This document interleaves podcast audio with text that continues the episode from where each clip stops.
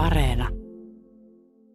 Venäjä on helppo haukkua, mutta tämän kokemuksen jälkeen niin tämä elämä täällä Losissakin tuntuu aika kyllä karulta ja todella vähän suojaverkkoja ihmisillä, että mä jotenkin aivan ihmeissään, vai onko se vaan tää Los Angeles vai mitä, mutta täällä on ihan kamala.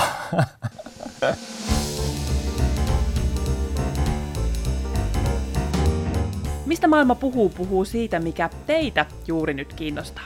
Luvassa on niin spesiaali uuden vuoden pläjäys, että mä oikeasti vähän jännittää, että mitä tästä tulee. Mun kanssa tässä jaksossa on kolme niin puheliasta ihmistä, että mä en oikein tiedä, riittääköhän mun direhtöörin taidot tämän sirkuksen kaitsemiseen, mutta itsepähän halusin taas tämänkin tehdä. Minä olen Jenny Matikainen, kello on kuusi aamulla ja mä istun täällä pimeässä keittiössä. Tuosta ruudulta mua tuijottaa Eurooppa-kirjeenvaihtaja Suvi Turtiainen. Hyvää huomenta. Yhdysvaltain kirjeenvaihtaja Iida Tikka, hyvää, mitä mä nyt sanoisin, yötä. Öitä, kyllä.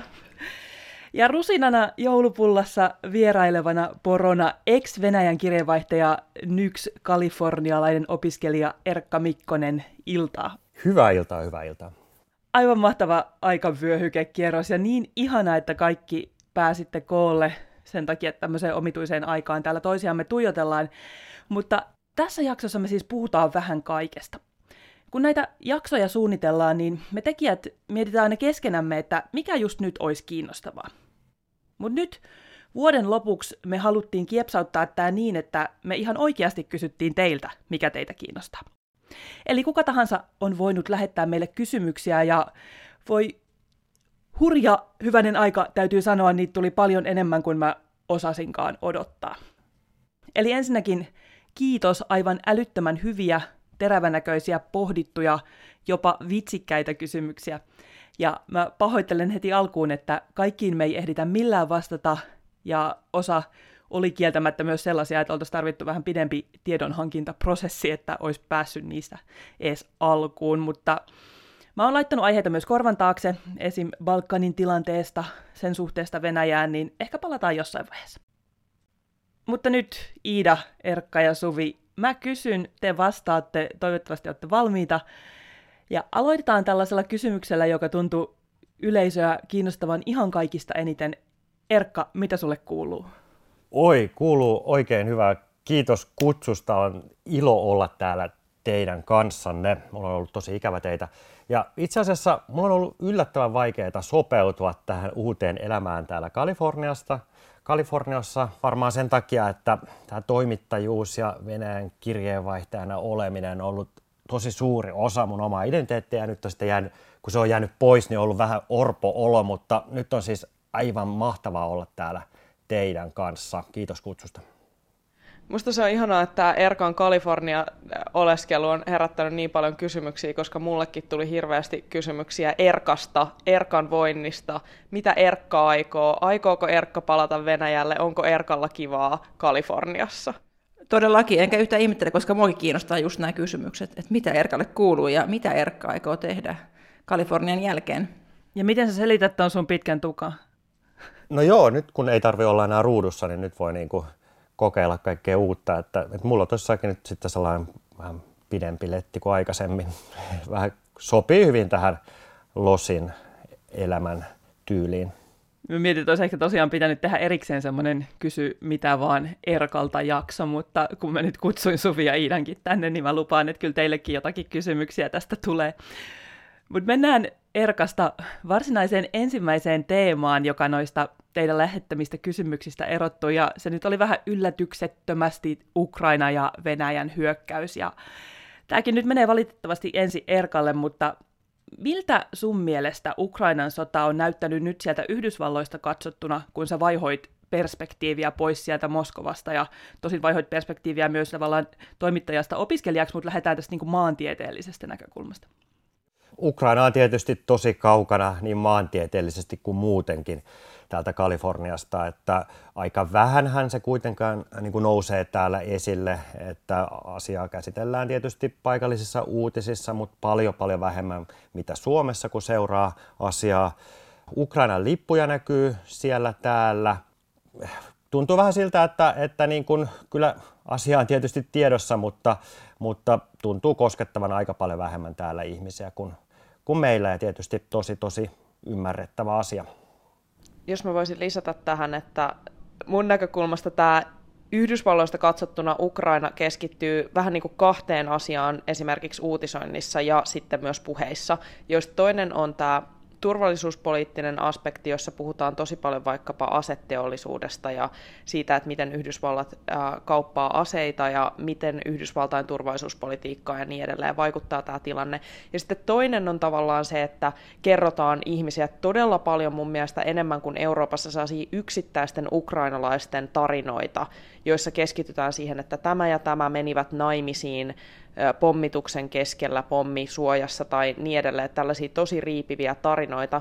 Mutta sitten se aspekti, joka täällä Yhdysvalloissa puuttuu, uutisoinnissa on se, että miten Ukrainan sota vaikuttaa meidän elämään, joka näkyy todella selkeästi ympäri Euroopan uutisoinnissa ja sitten konkreettisesti tietysti vaikkapa energian hinnassa. Kun Euroopassa on käynnissä energiakriisi, niin Yhdysvalloissa energian hinta on noussut todella maltillisesti, aivan siis hitusen verran. Joo, tämä on ihan totta, että täällä tosissaankin tuntuu siltä, että se Ukrainan sota ja tämä tilanne, mikä siellä Euroopassa käsin oli niin käsin kosketeltavaa ja energian hinta ja kaikki se turvallisuus ja, ja ne pelot, niin ne puuttuu täältä täysin. Mutta täytyy se sanoa, että mä oon lukenut kyllä tosi hyviä ihmisläheisiä juttuja sieltä Ukrainasta, kyllä niin kuin Ylenkin sivuilta, niin kuin esimerkiksi se Suvin taannoinen juttu, missä kävitte saunomassa, niin aivan mahtava tämä ei ollut maksettu mainos. Mutta tämmöisestäkin näkökulmasta kysyttiin tätä asiaa, että miten venäläiset Yhdysvalloissa näkee tämän ja ajattelee Venäjän tulevaisuudesta. Onko sä Erkka pitänyt siellä venäläisiä yhteyttä? Olen joo. Mä oon pitänyt paljon yhteyttä mun vanhoihin kavereihin, joista tosi moni on jättänyt nyt Venäjän sitten kokonaan. Mutta mä oon täällä Kaliforniassa kyllä tutustunut myös venäläisiin aika paljon ja tännehän nyt sitten saapuu myös venäläisiä ihan niin kuin tosi paljon enemmän kuin aikaisemmin just tuon sodan takia.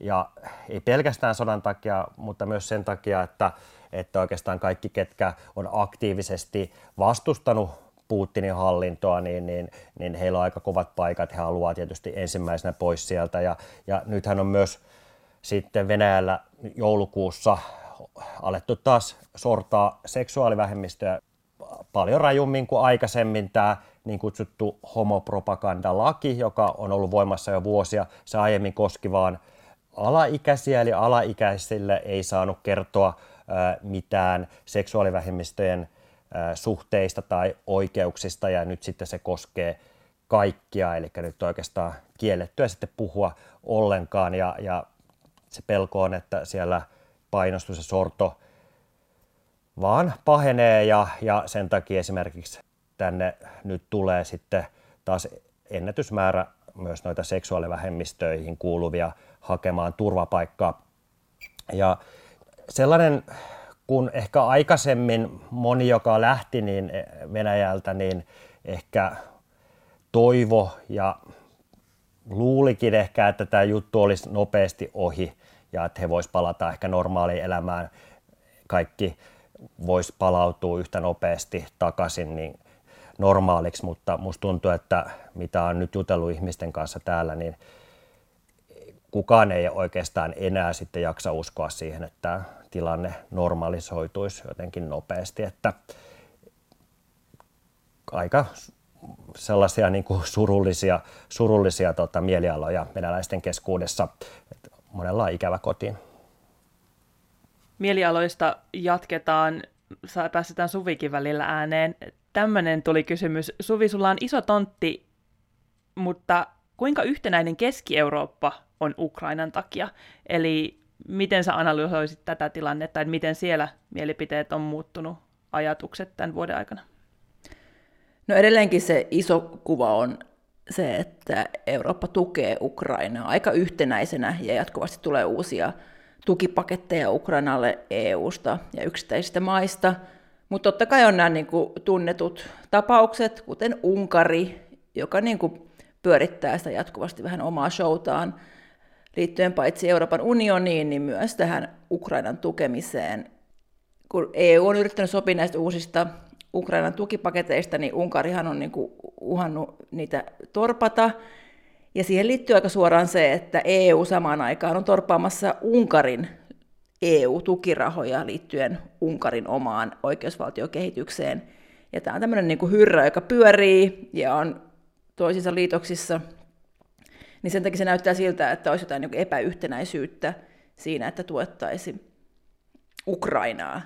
Ja totta kai Viktor Orban, Unkarin pääministeri, on pitänyt välejä yllä Venäjään ja Putiniin, mutta ei voi sanoa mun mielestä suoraan, että hän olisi mitenkään Venäjän taskussa ja pelaisi Putinin peliä. Kyllä Viktor Orban on semmoinen, semmoinen johtaja, että hänellä on ihan omat pelinsä käynnissä ja hän niin kuin peluttaa vähän joka suuntaan nyt sitä. Mutta kyllä muuten voi sanoa, että niin kuin on, on tukea, tukea Ukrainalle. Ja minua kiinnosti se, mitä Erkka sanoi, tai Iida sanoi aiemmin, se olikin Iida tästä, miten sota vaikuttaa eurooppalaisten arkipäivään, koska kuuntelen mielellään myös paljon toista suosikkipodcastajääni, joka asuu myös Losissa, Antti Holmaa, ja hän on puhunut siitä, totta kai ehkä vähän läpällä, että miten Eurooppa on niin kuin, sähkökriisissä ja kellä ei ole varaa ottaa kännyköitään, koska kaikki on niin hirveitä Euroopassa, niin näyttääkö se sieltä käsin siltä, niin kun luette paikallisia uutisia, että Eurooppa olisi oikeasti niin kuin jossain sähkökriisissä?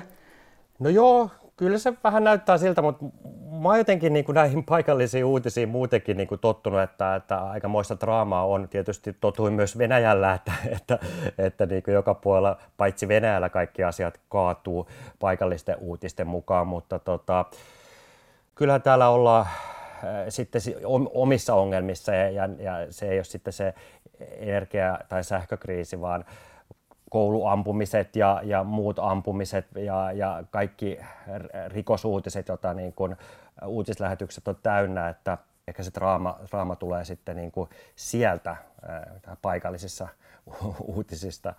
Erkka on tuossa oikeassa, että täällä on tietenkin tästä omat surkeutensa, mutta mä oon ainakin siis tällaisesta luterilaisesta solidaarisuudesta lyhentänyt omia suihkujani ja lopettanut kuivurin käytön ja kaikkea tällaista, koska mun on niin huono omatunto siitä, että täältä se näyttää siltä, että siellä Euroopassa kyhjötetään kynttilän valossa jossain pimeässä huoneessa, jossa on vielä kylmä, ja, ja me täällä kylvetään kaasussa Atlantin toisella puolella, mutta ehkä ne mun lyhyemmät suihkut auttaa siihen, että riittää vähän enemmän sitä LNGtä vientiin asti. Nyt mä heitän väliin taas näitä yleisökysymyksiä, vaikka on ihana kuunnella teidän tota, keskustelua kotien lämmityksestä ja myös se, että Iida tähänkin jaksoon pystyy puhumaan siitä pyykin kuivurista, musta se on jo jonkinlainen taito. Mutta niin, pysytään vähän samassa teemassa. Kysyttiin parissakin eri kysymyksessä, että miten sitten pakolaisiin, tai tarkemmin Ukrainan pakolaisiin tällä hetkellä suhtaudutaan ylipäätään maailmassa ja sitten tarkemmin Suvilta Saksassa, mutta Erkka, säkin mainitsit, että sinnekin tulee, sinne tulee venäläisiä, mutta tuleeko ne ukrainalaisia? Tänne tulee kumpiakin sekä ukrainalaisia että venäläisiä ja ukrainalaisia itse asiassa tulee varmasti enemmän, mutta ja heitä tulee myös tänne enemmän niin kuin laillisesti, koska tota, aika moni noista venäläisistä tulee sitten tuolta Meksikon niin kuin rajan kautta niin kuin puolilaillisesti tai, tai laittomasti. No, ja jos pääsee sinne rajalle ja on joku syy sitten hakea suojelua, niin sitten tietysti niin kuin sellaisiakin tapauksia on. Mutta, mutta siis kun mä seuraan täällä tällaista Facebook-ryhmää, missä on 50 000 venäjän kielistä ja siis paljon myös niin kuin ukrainalaisia, niin tota, näyttää, että siellä kyllä niin kuin, aika sovussa nämä venäläiset ja ukrainalaiset pystyy niin kuin, kuitenkin kommunikoimaan. Venäläisiäkin löytyy siis monenlaista ja myös niitä, jotka suhtautuu tosi solidaarisesti ukrainalaisiin. Tuo on kiinnostava, että siellä löytyy tämmöistä yhteishenkeä, koska täällä Berliinissä, missä on tosi iso diaspora tullut Ukrainasta, ja mutta myös Venäjältä, niin täällä on jännitteet näkyy tosi selvästi. Et moni ukrainalainen totta kai nainen, joka on painut sotaa, koska miehet ei saa sieltä paeta, koska Ukrainassakin on liikkainolle pano, niin ne miehet ei saa lähteä maasta vapaasti. Niin moni nainen, joka on painut Ukrainasta Berliiniin, niin on, kokee, että se on täysi vääryys, että samaan aikaan Venäjältä pakenee miehiä tänne Eurooppaan, heidän omaa värväystään. Ja sitten se aiheuttaa paljon tämmöisiä niin konflikteja täällä. Ja vaikeita tilanteita, ja jos vaikka lapset kohtaa leikkipuistossa, niin sitten on semmoinen, että oletteko te Ukrainasta vai Venäjältä, kun te puhutte Venäjää, koska kyllä mä ymmärrän senkin, että se on niin kuin vaikea, että sun oma mies on jumissa siellä Ukrainassa tai rintamalla pahimmillaan, ja samaan aikaan venäläiset pakenee tänne Schengen-viisumeilla. Niin se on jotenkin tosi, tosi läsnä täällä. Mutta muuten niin on tosi paljon ollut niin kuin ymmärrystä ja halua auttaa ihmisiä kohtaan, jotka pakenee ennen kaikkea Ukrainasta. Ja Saksassa on tänä vuonna ylitetty tuon vuoden 2015 pakolaismäärät, että tänne on tullut yli miljoona ihmistä Ukrainasta, ja hän saa niin kuin tämän EUn tilapäisen suojelun aika automaattisesti, että siinä on niin kuin eri prosessi kuin ihmisille, jotka pakenee vaikka lähi ja hakee sitten niin kuin turvapaikkaa pidemmän kaavan mukaan. Mutta se määrä on tosiaan yli miljoona, ja kun siellä Suomessa puhutaan siitä, että Suomeen on tullut, onko se nyt 40 000 ihmistä Ukrainasta, niin on ne määrät tosi iso, niin kuin iso ero siinä, ketä on tullut Suomeen ja ketä on tullut niin kuin varsinkin Puolaan, mutta myös eteenpäin sitten Saksaan. Mutta ei se vielä ole aiheuttanut mitään niin kuin suurta kyllästymistä tai turhautumista niin kuin paikallisten keskuudessa, mutta totta kai näiden tulijoiden tilanne vaikeutuu jatkuvasti, koska kämppiä ei enää ole, koulupaikkoja on tosi vaikea saada, ja ka- kaikki on niin kuin enemmän kortilla kuin silloin keväällä, kun ensimmäiset pakeni Ukrainasta. Te mainitsitte tuosta, kuinka venäläisiä tulee eri puolille maailmaa, niin kysyttiin tällaistakin, että niin kuin Venäjän suhteet muuhun maailmaan tällä hetkellä, esim. vaikka niin kuin tiedeyhteistyössä. Tämä oli minusta kauhean kiinnostava. Onko kellään vastausta siihen, että onko kaikki Venäjän kansainväliset, puhutaan nyt niin kuin ainakin länteen suuntautuvat yhteistyöprojektit jäissä? Tiedätte te tämmöisestä asiasta? Mulla on tiettyjä tieteilijäyhteyksiä ja mä oon siinä käsityksessä, että on jäissä. Että ne aiemmat, aiemmat yhteydet, mitä oli, niin ei ei ole enää toiminnassa. Mä oon kuullut ainakin Su- Suomen tota, noin tilanteesta, että se on ju- juuri tämän tyyppinen, mitä Iida kertoi, että, että ne on käytännössä ne yhteydet nyt sitten jäissä. Joka on tietysti hyvin huolestuttavaa esimerkiksi arktisten alueiden ja ilmastonmuutoksen tutkimuksen kannalta, jossa Suomi ja Venäjä on kuitenkin tehnyt paljon yhteistyötä. Venäjän tulevaisuudestakin itse asiassa kysyttiin ja siitä, että miten just osittain tähän liittyen ja siihen, että sota rasittaa siellä taloutta. Se on ainakin lännen suhteen jonkinlainen hylkiö tällä hetkellä. Toki taas pitää muistaa, että kumppaneita löytyy muualta maailmasta, mutta että miten Erkalle tämä taisi olla, arvioisit sitä, että miten tämä tulee vaikuttamaan Venäjän kehitykseen, tämä hyökkäys, joka pitkittyy ja pitkittyy? No tämä tulee tietysti vaikuttamaan niin kuin pitkällä aikavälillä tosi, tosi paljon. Kyllä se kaikki ymmärtää, ää, niin kuin sanottu, niin oikeastaan ne parhaiten koulutetut ja dynaamisimmat ihmiset pakenee sieltä maasta, että siellä on niin kuin nyt jo pula osaavista IT-osaajista ja, ja muista. Ja sitten ihan myös tämä teknologia, ää, pula tai miten se vaikuttaa. Ihan, puhutaan ihan perusasioista, lentokoneista, hisseistä, jostain energiainfrasta. Ne tarvii niin varaosia ja totta kai Venäjä pystyy hankkimaan niitä jotain kautta Kasakstanin, Armenian kautta, mutta se on tosi paljon vaikeampaa, maksaa paljon enemmän ja vaatii tosi paljon aikaa ja muuta. Että yksi sellainen skenaario on, että jossain vaiheessa vaan sitten kaikkia hissejä ei pystytä korjaamaan ja sitten mennään sinne kymmenenteen kerrokseen rappusia pitkin ja näin edespäin. Että, että totta kai tällainen vaikuttaa siihen talouteen ja, ja siihen kaikkeen elämiseen tosi paljon. Ja eihän se ole mitenkään niin kuin taloudellisesti järkevää tämä, tämä Venäjän toiminta. Et jos katsotaan niin kuin taloustieteen näkökulmasta, niin sehän on aivan itsemurha ja täysin typerin asia, mitä niin kuin Putin hallinto pystyy tekemään. Mutta Venäjällähän se talous ei sitten ole se ykkösasia, vaan siellä niin kuin halutaan herätellä sitä suurvalta-asemaa ja nyt ehkä sitten mietittiin, että nyt on sitten se viimeinen hetki, kun pystytään vielä kokeilemaan, että mi- miten se lähtisi. Yksi kysymys vielä Venäjästä, jonka otan tähän. Kysyttiin siitä, että, että onko tavalliselle venäläiselle väliä sillä, että kuka siellä lopulta johtaa, jos vaan arki pysyy samankaltaisena. Ja mä ehkä itse laajennan tämän niin, että onko, kun me jotenkin ajatellaan, että sitten kun on Putinin aika on ohi, niin ikään kuin Venäjä muuttuu, mutta onko se ollenkaan näin, että me kaikki henkilöidään tämä niin kuin jotenkin Putiniin, mutta onko sillä lopulta väliä, kuka Venäjää johtaa? Tuleeko se muuttamaan kaiken, jos Putin lähtee? Eihän se Putin tietysti niin kuin yksin maata johda, vaan hänellä on se Neuvostoliitosta periytynyt turvallisuuspalvelukoneisto ja propagandan tekijät ja muut siellä mukana, että jos se Putin yksin väistyy, niin ei se varmasti niin kuin Venäjää sinänsä muuta. Se voi ehkä olla jonkinlainen niin kuin ulospääsy tästä sodasta, jos niin tapahtuisi, mutta tota, en usko, että se mitenkään sitten automaattisesti muuttaisi Venäjää. Meillä on tietysti ollut lännessä tosi paljon niin kuin myönteisiä odotuksia aiemmin niin kuin Venäjää kohtaan, demokratian kehityksestä ja muusta, ja varmaan itsekin usein halunnut uskoa siihen muutokseen. Toisaalta en halua myöskään olla sitä mieltä, niin kuin jotkut tutkijat on, että, että venäläiset ei historian tai perimänsä vuoksi niin kuin pystyisi elämään niin kuin samanlaisessa yhteiskunnassa kuin vaikka me suomalaiset.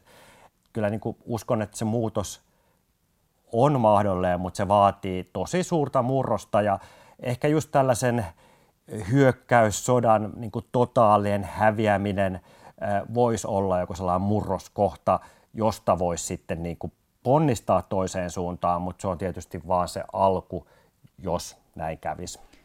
Tuo on tosi kiinnostavaa, mitä Erkka sanoi tuosta, että on halunnut uskoa siihen myönteiseen kehitykseen, koska tämän hyökkäyssodan myötä on moni ihminen, joka on nimenomaan tehnyt töitä Venäjän kanssa, niin pohtinut sitä ihan ääneen, että onko mä ollut hyödyllinen idiootti vai oliko tämä kuitenkin hyvä asia, että haluttiin edistää niitä hyviä puolia Venäjässä. Ja mä oon kyllä sitä mieltä, että totta kai se oli hyvä asia, että on uskottu rauhan aikaan ja yritetty niin kuin vahvistaa sitä puolta Venäjän yhteistyössä, mikä on ollut tärkeää, vaikka just ympäristöyhteistyö ja niin kuin lähialueyhteistyö ja muutkin asiat.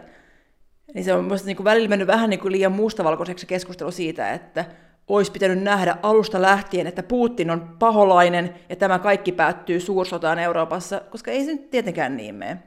Oli eri aika myös Putinin kaudella jossain vaiheessa, ja on ollut hyvä, että on ollut niin yrityksiä vahvistaa sitten sitä puolta. No, kaikki meni, miten meni. Ja ehkä oli, tehtiin myös virheitä. Mutta sitten onhan se ollut erikoista, että Suomi on tehnyt sijoituksia ja on roudattu suomalaisia yrittäjiä sijoittamaan Venäjälle vielä Krimin valtauksen jälkeen. Et se on mun mielestä se rajapyykki, jonka jälkeen on ollut erikoista toimintaa, erityisesti talousyhteistyössä. Ja tätä koskee ennen kaikkea Saksaa, koska just tämä Nord Stream 2 kaasuputki, niin sitten päätettiin Krimin valtauksen jälkeen. Ja kyllä Saksassakin nyt tunnustetaan se aika korkealla tasolla, että se oli yksi periaatteessa tämmöisistä porteista, mikä avasi Venäjälle tämän idean hyökätä Ukrainaan, että niin kuin mikään ei periaatteessa ollut tarpeeksi iso este sille, että länsi ei jatkaisi yhteistyötä ennen kuin tulisi tämä suurhyökkäys.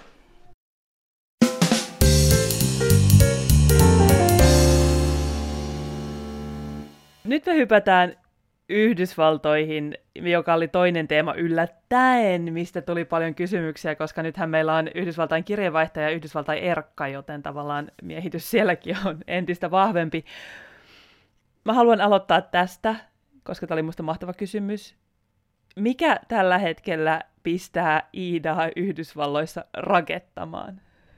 Yes, Mulla on niin monta aihetta, mutta ehkä päällimmäisenä mä voisin sanoa, että oikeusvaltion tulevaisuus Yhdysvalloissa on ehdottomasti sellainen teema, jota mä nyt tällä hetkellä katson tosi tarkkaan, mitä tapahtuu eri oikeusasteissa ja mitä tapahtuu lainsäädännössä.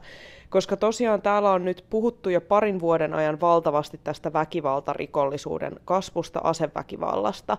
Ja koska tavallaan se asesäätely on umpikuja, niin mikä on toinen reitti, johon mennään, niin se on tietenkin kovennet, kovennetut rikosrangaistukset ja niin edelleen. Ja tästä on historiallisia esimerkkejä Yhdysvalloissa vaikka kuinka monta, joissa on tavallaan vietyttää keskustelu mahdollisimman kuumaksi, vaikkapa vähän ennen Reaganin valintaa uh, tota, vielä Carterin kaudella ruvettiin hirveästi puhumaan rikollisuudesta ja yhtäkkiä kaikki kannatti kuolemanrangaistusta. Tai sitten 90-luvun alussa puhuttiin hirveä, hirveästi tästä väkivallasta ja silloin olikin tämmöinen väkivaltahuippu. Ja sitten te, luotiin tällainen ihan massiivinen vankilajärjestelmää, sinne ruvettiin iskeä sitä porukkaa ja sen takia nyt on kasvanut sukupolvi, jolta puuttuu, puuttuu monia vanhempia, jotka on joutunut sinne vankilajärjestelmään. Eli tämä mitä tapahtuu, miten tähän reagoidaan, tähän väkivaltarikollisuuteen, miten se muuttaa potentiaalisesti Yhdysvaltain oikeusjärjestelmä on yksi osa tätä, mutta sitten toinen osa on se, että mitä tapahtuu tuolla korkeimmassa oikeudessa ja siinä, että miten ihmiset ylipäätään luottaa tähän järjestelmään. Tästä mullekin tuli paljon tosi yksityiskohtaisia kysymyksiä, joihin ehkä jonain päivänä palataan. Ja tästä on tulossa myös aika paljon aika isoja näyttäviä tapauksia, joita tullaan seuraamaan. Ensinnäkin ensi vuoden aikana tullaan päättämään se, että rapisee koko Yhdysvaltain demokratian pohja siinä, että yhtäkkiä osavaltiot saa päättää kaiken omista vaalilaestaan poliittisesti. Ja sitten toinen tietysti on tulossa tärkeä oikeuskeissi tästä vallankaappausyrityksestä. Eli nyt tällä viikolla kongressi on ehdottanut näitä rikosnimikkeitä Trumpille ja sieltä löytyy muun muassa salaliitto Yhdysvaltoja vastaan. Eli tästä on tulossa kyllä historian merkittävin oikeuskeissi Yhdysvalloissa, koska tarpeeksi historiallista ei ole vielä tapahtunut tässä mun kaudella, niin tulee kyllä edelleenkin joka ikinen oikeuskirja ja lakijärjestelmää käsittelevä kirja, joka mulla nyt on, niin on kyllä lu- joulu, joululukemisena ollut. Niin, siis ihanaa, että Iida rakettaa ja mäkin haluan vähän rakettaa, koska mä nyt on sitten täällä niin kuin ensimmäistä kertaa asumassa Yhdysvalloissa ja mä ajattelin aivan ihmeissään, vai onko se vaan tää Los Angeles vai mitä, mutta täällä on ihan kamala. siis aa, joka puolella kodittomia, ihmisiä kärsii vaan, niin kuin, miksi, nä, miksi ei kukaan auta näitä ihmisiä? Mitä tapahtuu? Siis tämä varmasti kaikki myös jotenkin nitoutuu näihin asioihin, mistä Iida just puhu, kaikkeen niin kuin väkivaltaan ja oikeusvaltioon ja vankilajärjestelmään ja muuhun, mutta, mutta niin kuin, mä en ymmärrä siis, Venäjä on helppo haukkua, mutta tämän kokemuksen jälkeen niin kyllä niin kuin tämä elämä täällä Losissakin tuntuu aika kyllä karulta. Ja, ja todella vähän suojaverkkoja ihmisillä, että ei, tämä käy kyllä siis sääliksi tosi paljon ihmisiä joita tapaa täällä siis näitä kadulla eläviä ihmisiä ihan joka päivä. Ja siis Erkka osuu tuossa tärkeäseen teemaan, joka mun mielestä on kiinnostava eurooppalaisesta näkökulmasta. Eli siis meillä äh, täällä Yhdysvalloissa asuntokriisi ja se, että kuinka vähän asuntoja on oikeastaan olemassa ja miten epätasaisesti ne jakautuu sillä, että monella rikkaimmilla on useita kämppiä ja sitten köyhimmillä ei ole kämppää ollenkaan, niin se on ehdottomasti yksi niin merkittävistä teemoista Yhdysvalloissa, että se vaikuttaa ihan kaikkeen tällä hetkellä. No onko teillä sitten tähän vastaus, että miksi Yhdysvallat on niin jakautunut ja voiko sitä eheyttää? Orjuus. Sen takia Yhdysvallat on niin jakautunut. Siis ihan oikeasti se, että täällä ei ole käsitelty vieläkään sitä, että mikä on niin kuin ollut tämän maan peruskivi, perusjalka, eikä niitä jakolinjoja ole yritetty missään vaiheessa todella tilkitä samalla tavalla kuin Saksassa kuitenkin käytiin tämä holokaustin jälkeinen keskustelu, eheytys. Juuri oli Scholz ollut näköjään hanukkaa viettämässä ja kaikkea tällaista. Ja täällä ei ole ikinä käytöstä keskustelua, ei ole ikinä korjattu niitä rakenteita. Ja sitten tämä neoliberalismi on rakennettu siihen päälle, niin siinä kyllä niin kuin köyhät kyykkyy ja rikkaat rulettaa. Se on totta, että Saksa on käynyt historiansa läpi tosi esimerkillisesti ja tunnustaa natsiajan rikokset, mutta tämä Venäjän suurhyökkäys Ukrainaan on paljastanut, että siitä, siinä on ollut myös sokeita pisteitä. Ja yksi sokepiste on ollut se, että natsien hirmuteot niin kuin neuvostoliittolaisia kohtaan on muuttunut nykyaikana siihen, että natsit tappoivat paljon venäläisiä. Ja Saksa on jotenkin niin ohi ja ylikatsonut Ukrainaa ja valko jossa suhteessa kuoli paljon enemmän ihmisiä natsien hyökkäyksen seurauksena. Ja tämä on niinku käynnistänyt tää niinku ihan uudenlaista historian keskustelua siitä, että, että onko täällä jotenkin tämä esimerkillinen historian läpikäynti vähän niinku vinoutunutta, ja ainoastaan suhteessa Moskovaan, suhteessa venäläisiin. Ja tämä liittyy suoraan siihen niin Ukrainan aseistamiseen suurhyökkäyksen alussa, kun Saksassa ajateltiin, että ei koskaan enää saat tappaa saksalaisten aseilla venäläisiä. Ja kaikki sille, haloo, se oli Neuvostoliitto, siellä oli myös ukrainalaisia ja valkovenäläisiä. Ja nyt sitten tämä niin tajuttiin ja alkuvirtaa aseapua Ukrainaan. Mutta edelleenkin, vaikka nämä taistelupanssarivaunut on se, se raja, minkä yli Olaf Scholz ei halua mennä. Ja siihen liittyy totta kai myös tämä historia. Sitten tota, mä haluaisin vielä lisätä sen, että mikä on kiinnostavaa just kun me eurooppalaisina puhutaan tällaisista pitkistä historiallisista virtauksista ja Saksan toiminnasta ja kaikesta tästä, niin Yhdysvalloissa on kuitenkin myös sitten se toinen näkemys, että eihän tämä voi ikinä olla myöskään yhtenäinen maa. Tämä on niin monimuotoinen, niin iso, niin laaja, niin paljon eri puolilta tulleita ihmisiä, joilla on erilaisia ajatuksia, ja se toisaalta on myös Yhdysvaltain vahvuus. Se, että kun puhutaan jakautuneisuudesta, niin puhutaan tietenkin siitä kahteen leiriin asettautumisesta. Ja siinä ihan oikeasti mä edelleenkin sanon, että se on niin kuin tavallaan tämä orjuuden käsittelemättömyys, joka on siellä sellainen syvä virtaus, joka tätä jakolinjaa muodostaa, koska siihen liittyy esimerkiksi tämä aseenkanto-oikeus ja kaikki tällaiset eri rakenteet, jotka jakaa kansaa, niin menee aina sinne tämän perustuslain kirjoittamiseen asti, jotka kirjoitettiin tilanteessa, kun pohjois- ja eteläosavaltiot oli jo todella jännittyneessä tilassa keskenään. No voitte sitten vastata tähän kysymykseen, että miten polarisaatiota saisi jotenkin kuriin? No, meillä ainakin, siis mä oon täällä USC-yliopistossa tällainen äh, tosi hyvämaineinen yliopisto, ja siellä ainakin niin kuin tuodaan tosi paljon näitä mm, niin kuin syrjintään liittyviä, ää, rasismia ehkäiseviä asioita koko aika esille. Eli kai se varmaan niin kuin lähtee kaikki sitten siitä koulutuksesta, kasvatuksesta, opetuksesta, mediasta.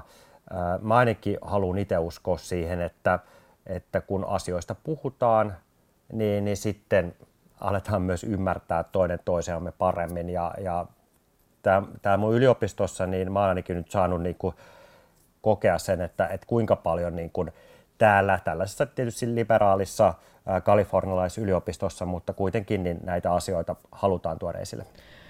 Mä taas näkisin tämän niin, että itse asiassa kyllä media vaikuttaa jonkin verran ja voi auttaa jonkin verran, mutta koska tämä media on jo niin jakautunut ja ihmiset kuluttaa niitä omia kaikukammioitaan vahvistavia medialähteitä, niin Yhdysvalloissa se iso ongelma on se, että tämä on maantieteellisesti myös niin jakautunut, ja myös eri asuinalueet on eri tavalla jakautunut. Jopa täällä superliberaalissa Washingtonissa mä tiedän, että millä asuinalueella asuu enemmän republikaaneja. Eli se on niin tarkkaan jakautunut, että tiedät, kun menet jollekin asuinalueelle, että mikä suunnilleen se poliittinen skene sillä alueella on. Ja jos ihmiset ei edes arjessaan, tai jos kun nimenomaan ihmiset ei arjessaan tunne toisin ajattelevia ihmisiä, se johtaa siihen, josta mäkin olen joskus ehkä tässä podcastissa puhunut, että usein esimerkiksi minä saatan olla ensimmäinen ihminen, jolle joku puhuu, jolla, joka ei ole niin kuin kuullut vaikkapa erilaista näkökulmaa jostain aiheesta X. Eli tavallaan se, että mä näkisin, että tämäkin liittyy asumiseen tämä jakautuminen. Eli Yhdysvalloissa pitäisi olla monipuolisempia asuinalueita eikä sellaisia omia kuplia, jotka linnoittautuu siihen omaan ajattelumalliin. Sä oot Iida tämmöinen yhden naisen uutistoimisto, joka vie uutiset perille henkilökohtaisesti.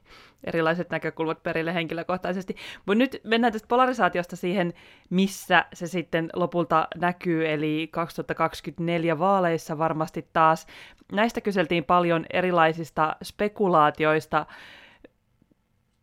Kysyisikö mä tämän nyt niinku kerralla vai erikseen, mutta lähdetään siitä, mikä on Trumpin tilanne ja tuleeko tästä Floridan kuuluisaksi nouseesta kuvernööristä Ron DeSantisista seuraava republikaanien presidenttiehdokas, sellainen tiivis vastaus? Mä en ikinä spekuloi lopullisesti, mutta mikä on tällä hetkellä tilanne, on se, että Ron DeSantis on todella kovassa nosteessa – ja äskettäin on julkaistu parikin eri kyselyä, jossa republikaaniäänestäjät itse asiassa kannatti DeSantisia. Mä näin sen jo kentällä tämän syksyn aikana, että jopa todella tiukat Trumpin kannattajat sanoi, että he itse asiassa mieluummin näkisi DeSantisin presidenttiehdokkaana. Samaan aikaan Trumpia vastaan tullaan todennäköisesti nostamaan, nostamaan näitä syytteitä, ja jopa Trumpin omat kannattajat näkee, että Trump on liian ryvettynyt, että hänen kannattaisi enää lähteä ehdolle. Eli tämä on se tilanne, siitä sitten voidaan tulkita ja katsoa, että missä tilanteessa ollaan kahden vuoden kuluttua. Ja sitten se toinen puoli, onko Bidenilla kannatusta toiselle kaudelle? Ja kysymys, joka mua kiinnostaa ihan kauheasti, minne on kadonnut Kamala Harris? Kamala Harris on kadonnut uh, osittain sen takia, että jo kautensa alussa Biden rupesi aina niin kuin laittamaan Harrisin, Harrisin niskoille kaikista niitä vaikeimpia, mutkikkaimpia, ongelmallisimpia, vähän niin kuin sellainen, että hoida sä tää. Et sinne laitettiin ensinnäkin nämä vaalilait, joihin Biden ei halunnut ensiksi koskea laisinkaan. Sitten tämä maahanmuuttouudistus, joka Biden ei myöskään sitten, sitten rikoslain uudistus. Ei tällaisia asioita, joita on tavallaan luvattu äänestäjille, mutta jotka eivät ole itse asiassa olleet Bidenille itselleen prioriteetteja toisin kuin tämä perusrakenneuudistus äh, valtionlaajuinen. No, onko Bidenilla sitten kannatusta? Niin Biden on edelleenkin sellainen, musta tuntuu, että kukaan ei ole ikinä ollut innoissaan Bidenista, kelle mä olen keskustellut, mutta sellainen niin kuin Trumpin pelko niin kuin laahaa yhä kaikkien demokraattien yläpuolella, joka sitten vaikuttaa siihen, että jengi varmasti äänestää Bidenia, jos on pakko, mutta se, hänellä ei tietyissä skeneissä, jotka on tätä niin kuin Washingtonin demokraatti sisäpiiriä, niin ei kyllä sielläkään varsinaisesti ole kannatusta. Onko sä Erkka nähnyt Kamala Harrisia siellä Kaliforniassa päin? No olen, tai siis en, tai kun melkein, tai vähän niin kuin telkkarista, kun siis Kamala Harris hän kävi täällä siis viime viikolla, kun täällä aloitti uusi pormestari, äh, vannoi virkavalansa ja, ja vannoi sen, äh, tai en tiedä vannoko hän Harrisille sitä, mutta Harris oli paikalla ja, ja se oli sillä tavalla historiallinen hetki, koska tämä uusi äh, Los Angelesin pormestari on ensimmäinen nainen tehtävässään ja, ja toinen musta, eli, eli sillä tavalla niin kuin uudenlainen pormestari. Ja hän muuten sitten ihan ensimmäisenä julisti hätätilan tänne juurikin tämän kodittomuuskriisin takia. Eli täällä kun käytiin vaalit tuossa aikaisemmin syksyllä, niin kummatkin kärkiehdokkaista kampanjoi tällä kodittomuuskriisin ratkaisemisella. Et katsotaan, saako tämä Karen Bass, joka siis on tämä uusi pormestari, nyt sitten jotain aikaa. Viimeinen kysymys Yhdysvalloista ihan toiseen teemaan, mutta mun mielestä oli kauhean kiinnostava kysymys. Ovatko amerikkalaiset nuoret yhtä uupuneita kuin suomalaiset? Hei, mä saan vastata, koska mä oon siellä amerikkalaisnuorten parissa ja tunnen ittenikin melkein nuoreksi. Ää, mä oon aivan hämmentynyt. Siis silloin kun mä opiskelin Tampereen yliopistossa 2000-luvulla, niin eihän me tehty mitään muuta kuin juotiin iltaisin kaljaa ja täällä kukaan, kaikki vaan niin kuin opiskelee ja, ja jotain pingottaa ja, ja se tarttuu. Mäkin olen ollut tosi ahkera, mutta tuota, se johtuu varmaan siitä, että toi yliopisto on tosi kallis. Kaikki yrittää niin kuin minimiajassa suorittaa tutkintonsa ihan yksinkertaisesti sen takia, että se on niin kallista. Ja sitten kun on vielä se paine, kun on otettu ehkä kymmenien tuhansien lainoja, että, että saadaan tehdä sitä tutkintoa, niin, niin kyllä siinä varmaan sitten ehkä, ehkä halutaan sitten panostaa enemmän siihen kouluun kuin kaljajuontiin. Eli uupuneita ovat. Se kyllä näkyy päälle päin.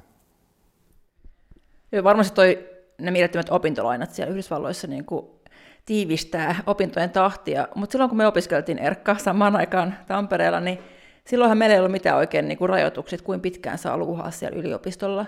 Mä kävin jossain niin kuin neljäs eri vaihdossa eri stipendeillä, koska oli vaan niin kuin aikaa hengata. Ja mitä Suomessakin on muuttunut, on se, että, että on tosi tarkat ne niin kuin opintoajat, mistä pitää valmistua. Niin se niin kuin on vähentänyt semmoista maailmalla luuhaamista, mikä on musta traagista, koska Suomi on vientiriippuvainen maa, ja nyt tuleva NATO-maa, ja niin tarvittaisiin kansainvälistä porukkaa. Ja se, kyllä se kansainvälisyys syntyy myös sillä, että niin kuin juodaan bissee jossain niin kuin opiskelijadormissa keittiössä muiden eurooppalaisten kanssa, niin musta on niin kuin kokoaan isompi ongelma myös Suomessa, että jengille ei ole aikaa enää luuhaa maailmalla. No niin, nyt vanhat milleniaalit, mä kerron teille, että mitä nuoret milleniaalit ja Gen Z oikeasti tekee, ettei ne uupuisi. Siis itsekin seuranneena tätä yhdysvaltalaisten meininkiä, jossa sekä ollaan töissä että vedetään sitä maisterin tutkintoa samaan aikaan, niin en nyt, mä voin kertoa, että ehkä yhdysvaltalaiset ei ehkä uuvu, mutta yhdysvaltalaiset vetää aderolia ja kaikkia, kaikenlaisia mielenterveyslääkkeitä. Et sehän on täällä se iso ero verrattuna Suomeen, että niitä pillereitä sitten popsitaan menemään ja annetaan uupumuksen tulla sitten eläkkeellä. Joo, mullakin sosia- sosiaalinen media nykyään tota, mainostaa kaiken näköisiä pillereitä teesisin vääntämiseen ja lopputöiden tekemiseen.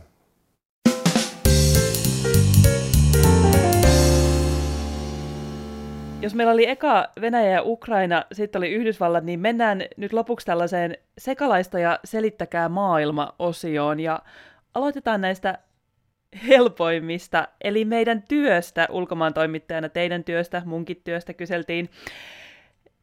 Tämmöinen kevennys. Mikä on absurdein tilanne, jossa olet ulkomaan kirjeenvaihtajana ollut? Mä heitän Suvi aloittaa. Jenny, aloita sä. Kääk, mitähän mä nyt sanoisin? No jos nyt äkkiä pitää miettiä, niin varmaan se, kun me oltiin Kiinassa Xinjiangin maakunnassa, missä siis uikurivähemmistöä sorretaan, ja meillä oli, mä laskin silloin, että oliko yhdeksän tällaista vakoojaa, eli siis paikallisviranomaista meidän perässä, ja yksi oli oikeasti pukeutunut ihan kuin semmoinen sarjakuvien vakooja. Sillä oli aurinkolasit päässä, ja aina kun mä käännyin katsomaan sitä taaksepäin, niin se siis meni oikeasti puun taakse piiloon vaikka se oli aivan selvää, että me tiedettiin, että se seuraa meitä. Ja sitten mä yritin kerran myös jutella sille, mutta sitten se oli vaan sellainen, mä kysyin, että niinku, hei, mitäs tänään kuuluu, kun me oltiin tavattu tietenkin myös edellisenä päivänä, mutta hän ei siis suostunut mulle puhumaan. Mutta se oli kyllä vähän sellainen, että mä en oikein tiedä, että mi- miten sitten mä vaan jatkoin työni tekemistä. Mites Iida?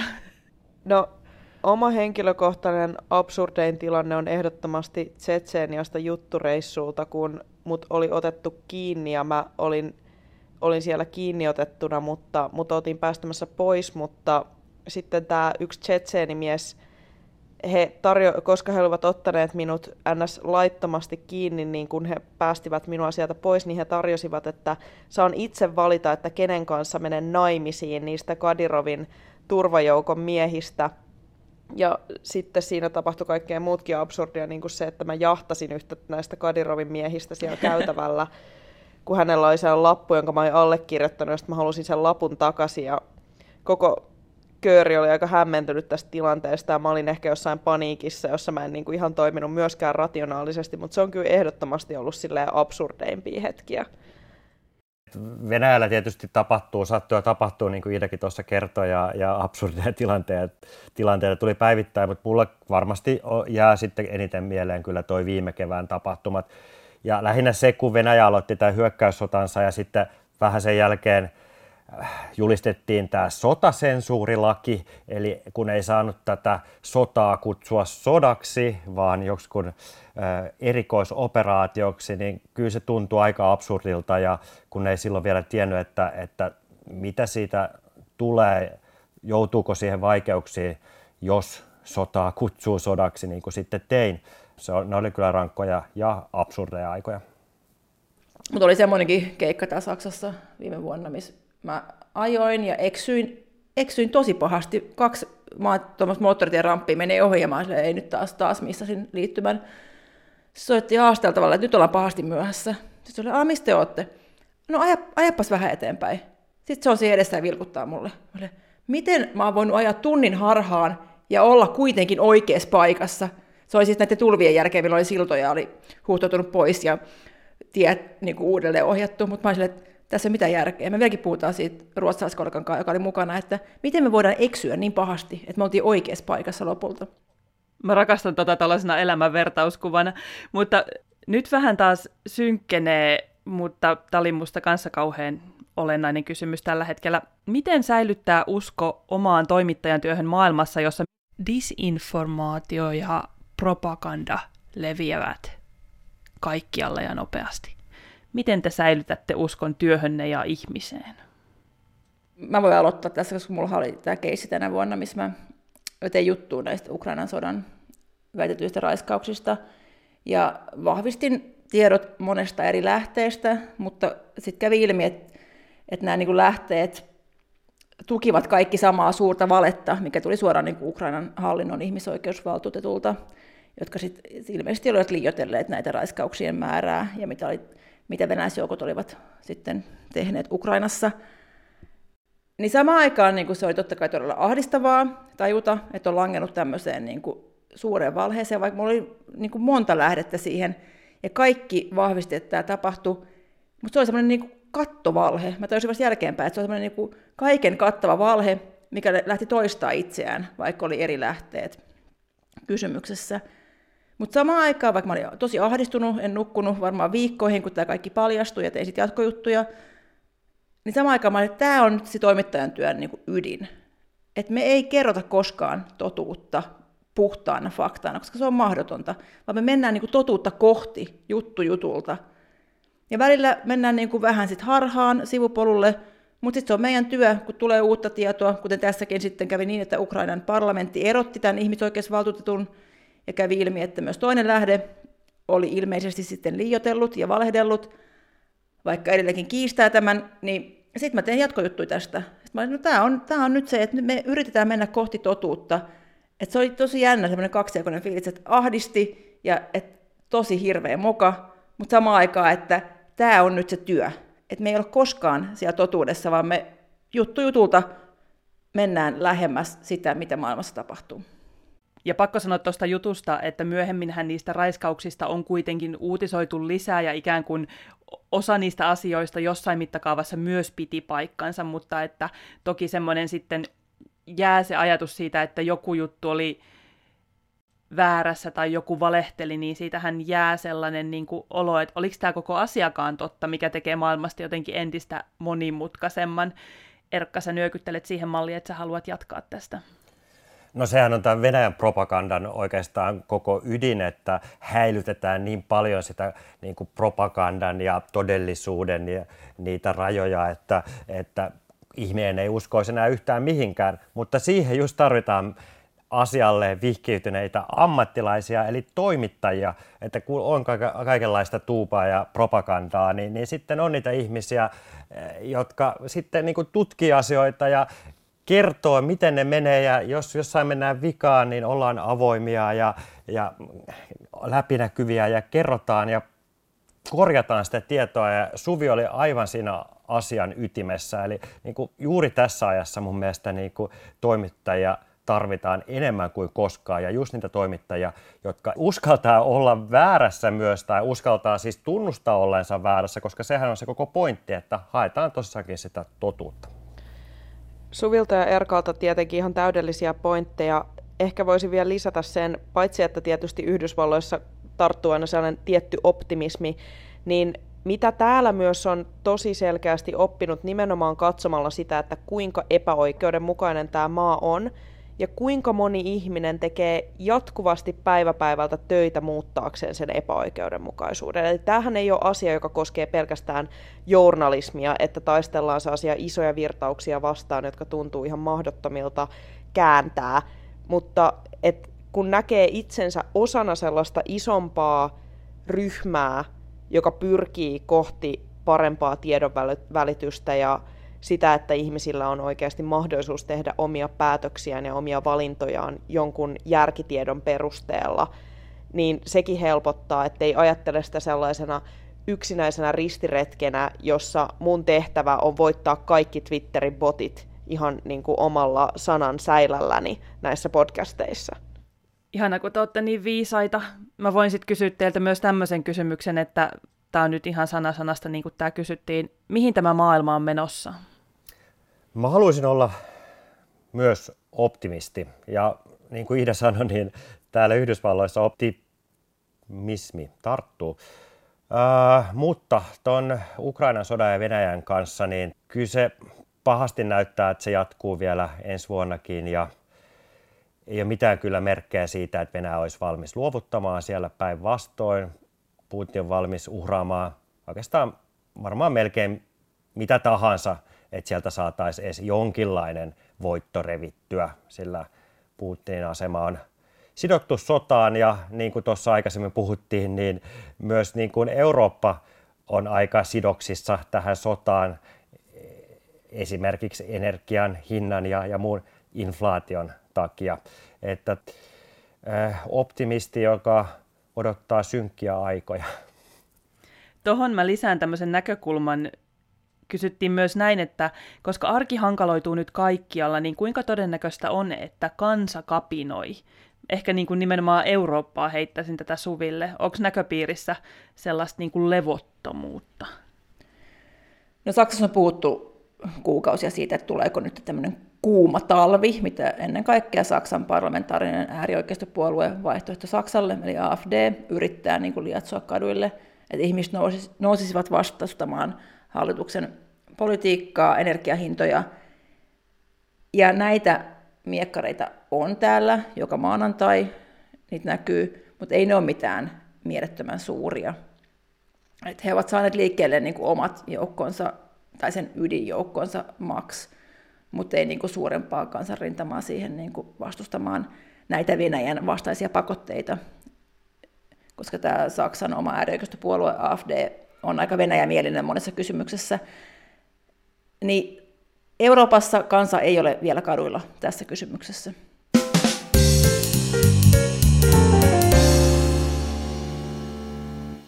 Nyt mä rupean käärimään tätä kohti loppua. Iidan mahtavaan ehdotukseen Secret Santa, eli salainen joulupukkivaiheeseen. Kerro Iida, mistä on kysymys? Mikä tämä on tämä meidän loppuhuipennus? No ideahan on se, että kun meille esitettiin näitä kysymyksiä, että jokainen meistä olisi hamstrannut yhden niistä kysymyksistä salaisuutena pitänyt itsellään ja nyt sitten saa lahjoittaa tämän kysymyksen muille podcastin jäsenille ja mä voin vaikka aloittaa. Mä sain tällaisen kysymyksen, joka kuuluu, että mistä aiheesta kirjoittaisit tutkivan journalismin kirjan – jos voisit nyt ottaa kirjoitusvapaan? No, mä olen tietysti suunnitellut kirjan kirjoittamista jo äh, vuosien ajan ja kyllä se varmaan olisi noista Venäjän kiemuroista, mutta, mutta ehkä se olisikin siitä vapaa-ajasta, josta ei ole kerrottu ennemmin kuin näistä työjutuista, mistä kaikki on jo kuullut silloin, kun ne tapahtui nämä uutiset. Eli Erkan vapaa elämä Venäjällä. Joo, mutta se ei ole mitään tutkivaa journalismia sinänsä. se olisi ehkä enemmän sellaista jonkinlaista, no, jotain autofiktio-proosaa. Lukisin. Mä kirjoittaisin varmaan äh, Kiinasta ja pandemiasta jotakin, joka yrittäisi selittää sitä. Esim. tätä kysymystä, josta myös kysyttiin, että onko tämä koronatoimien tai nyt tämä Kiina iskenyt korona-aalto, kun niitä toimia helpotettiin, että onko se kommunistisen puolueen loppu. Lyhyt vastaus on ei ole, tai olen ainakin hyvin yllättynyt, jos näin on, mutta että ehkä haluaisin jotenkin selvittää sitä, että mitä oikeastaan kiinalaisten mielissä on tapahtunut tämän pandemian aikana. No mulla on tämmöinen idea päässä, ainakin esseeksi, miksi ei jopa kirjaksi siitä, että Saksa on vauras maa, rahaa tulee – mutta silti niin kuin mikään ei oikein toimi täällä. Ja tämä tulee vastaan niin kuin tosi oudosti koko ajan. Niin kuin ihan sekin, että niin kuin ottaa tästä meiltä lähijunan Berliinin lentokentälle, niin koko ajan tulee vastaan semmoista pientä, mikä ei toimi. Vaikka niin kuin kännykkääppi, josta voi ostaa lipun, ei toimi, koska nettiä ei ole juuri siinä kohtaa kaupunkia. Tai sitten se juna on myöhässä, koska Merkelin kaudella vaan säästettiin rahaa, eikä haluttu sijoittaa raiteisiin. Ja sitten kun pääsee sinne lentokentälle, niin siellä ei toimi yhtään mikään, vaikka se on ihan uusi lentokenttä. Siellä voi olla niin tuntien jonot turvatarkastukseen. Niin sen takia mua kiehtoo tämä ajatus, ehkä jopa kirjasta, jossa niin kuin tästä köyhästä, mutta seksikkäästä Berliinistä on tullut turpea, mutta kyvytön. Toi olisi myös tosi kiinnostava ottaa huomioon, että Suomessa aina otetaan mallia Saksasta, niin olisi ehkä ihan hyvä ruotia niitä, että menikö, miten meni noin niin kuin omasta mielestä. Kuka haluaa nostaa seuraavan paketin? Mä voin nostaa seuraavan paketin, eli mulla on nyt tällainen, kun mehän ollaan Iidan kanssa ystävystytty tuolla Moskovassa, kun me oltiin kirjeenvaihtajia, Ja Suvikin kanssa ollaan pyöritty aikoinaan Venäjällä ja samoissa äh, viisumivirkailijapiireissä ja muissa. Äh, Jenny, mä en tiedä, onko sä käynyt paljon Venäjällä, mutta, mutta jos et ole käynyt, niin sä voit vastaa silti tähän. Eli mitä te kaipaatte, olette jäänyt kaipaamaan Venäjältä, nyt kun Venäjä on ajanut itsensä ihan hylkiöksi, eikä sinne oikeastaan enää hirveän ilolla lähde käymään? Mä oon jäänyt kaipaamaan Venäjältä sellaista tosi outoa niin kuin mukasalaattia, joka on siis sellaisia niin kuin, vähän niin kuin säilöttyi herneitä, keitetty kananmuna ja majoneesi. Ja nämä kaikki on erikseen lautasella. Ja tämä mun ikävä johti siihen pisteeseen, että kun mä kävin tekemässä Ohiossa tällaisesta ukrainalaisten asuttamasta kaupungista juttua, ja mä löysin sieltä niitä herneitä, niin mä toin siis niitä hernepurkkeja himaan, ja nyt mä oon iloisena syönyt sitä, tätä majoneesi-herneyhdistelmää, se tekee mut niin onnelliseksi. Se on itse asiassa mun mielestä tällainen niin kuin uuden vuoden vähän niin kuin sesonkiruokatapainen juttu, että sopii hyvin tähän, tähän vikaan spesiaalijaksoon. Mä asuin Venäjällä vuosina 2008-2011 välisenä aikana muutama otteeseen, ja se oli eri aikaa. Silloin oli Medvedev presidenttinä, vaikka valta oli ehkä Putinilla, niin yhteiskunnassa oli tiettyä optimismia, että asiat saattaisi muuttua. Ja sen arjessa Venäjästä teki kiinnostavan se, että mikään ei ole kädenlämmintä. Että jotkut asiat ärsyttää niin paljon, että pää räjähtää, ja jotkut asiat saa sut rakastumaan niin kuin, silleen, että wow, miten tämmöisiä tyyppejä on olemassa, niin kuin, tai niin kuin tämmöisiä tapahtumia on. Niin semmoisen, semmoisen niin kuin tunnemyrskyyn jää vähän niin kuin koukkuun. Sitten kun muutti hyvinvointivaltioon Euroopassa, niin sit elämä toimii ja on semmoista hyvää arkea, mutta vähän ehkä kädenlämmintä. Ja totta kai ikävä kyllä nyt viime vuosina Venäjällä on korostunut tämä niin kuin negatiivisten tunteiden huippu vuoristorata. Mä kaipaan Venäjältä sitä, tai siis mä kaipaan sitä, että mä olisin joskus käynyt Venäjällä, Erkka osui ihan oikeeseen. Mä siis olen reissannut aika paljon pitkin poikin maailmaa, mutta mä en koskaan ole käynyt meidän naapurimaassa, ja mua suoraan sanottuna nolottaa se, mutta täytyy sanoa, että onneksi Kiina on tommonen samanlainen suurten tunteiden maa, että on päässyt maistamaan sellaista elämää, ja on siitä ihan samalla lailla siihen koukussa. Mulla on teille nyt viimeinen lahja, musta tämä oli mahtava kysymys. Erkan, Iidan ja Suvin unelmaraportti vuodelle 2023 alkaisi näillä sanoilla. Pitkällisen mietinnän jälkeen olemme tekemässä podcastia yhdessä päivittäin joka aamu kello kuusi. Suvi, ootko valmis?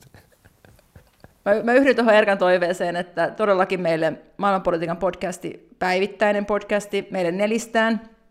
Ja toivon hartaasti, että ensi nauhoituksissa tuossa sohvalla ei makaa kuumeista nelivuotiaasta tuomassa omaa lisänsä tähänkään nauhoitukseen. Mulla, mulla tuli kyllä ekana mieleen, että, että maailmassa on rauha, Jemenin lapsilla on ruokaa ja Ukrainan sota on päättynyt. Se oli Iidan jouluevankeliumi. Tai hei, hei, nyt tulee Iidan oikea jouluevankeliumi. Tai tämä sähke, että fuusioenergiaa pystytään nyt tuottamaan toimivasti kaikissa maailman maissa. No toivotaan, että me voidaan ensi vuonna tehdä tämä podcasti joka viikko, jossa puhutaan tästä uudesta energiavallankumouksesta sekä siitä, että kuinka Ukrainassa ja maailmassa on rauha. Kiitos mahtavat vieraileva tähti Erkka Mikkonen ja ei niin vierailevat, mutta aina yhtä kirkkaat tähdet Suvi Turtiainen ja Iida Tikka.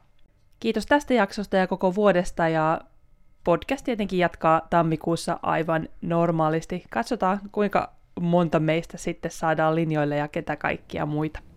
Mä haluan kiittää kaikkia kuulijoita myös, että ne jaksaa kuunnella tätä meidän sekoilua podcastista toiseen.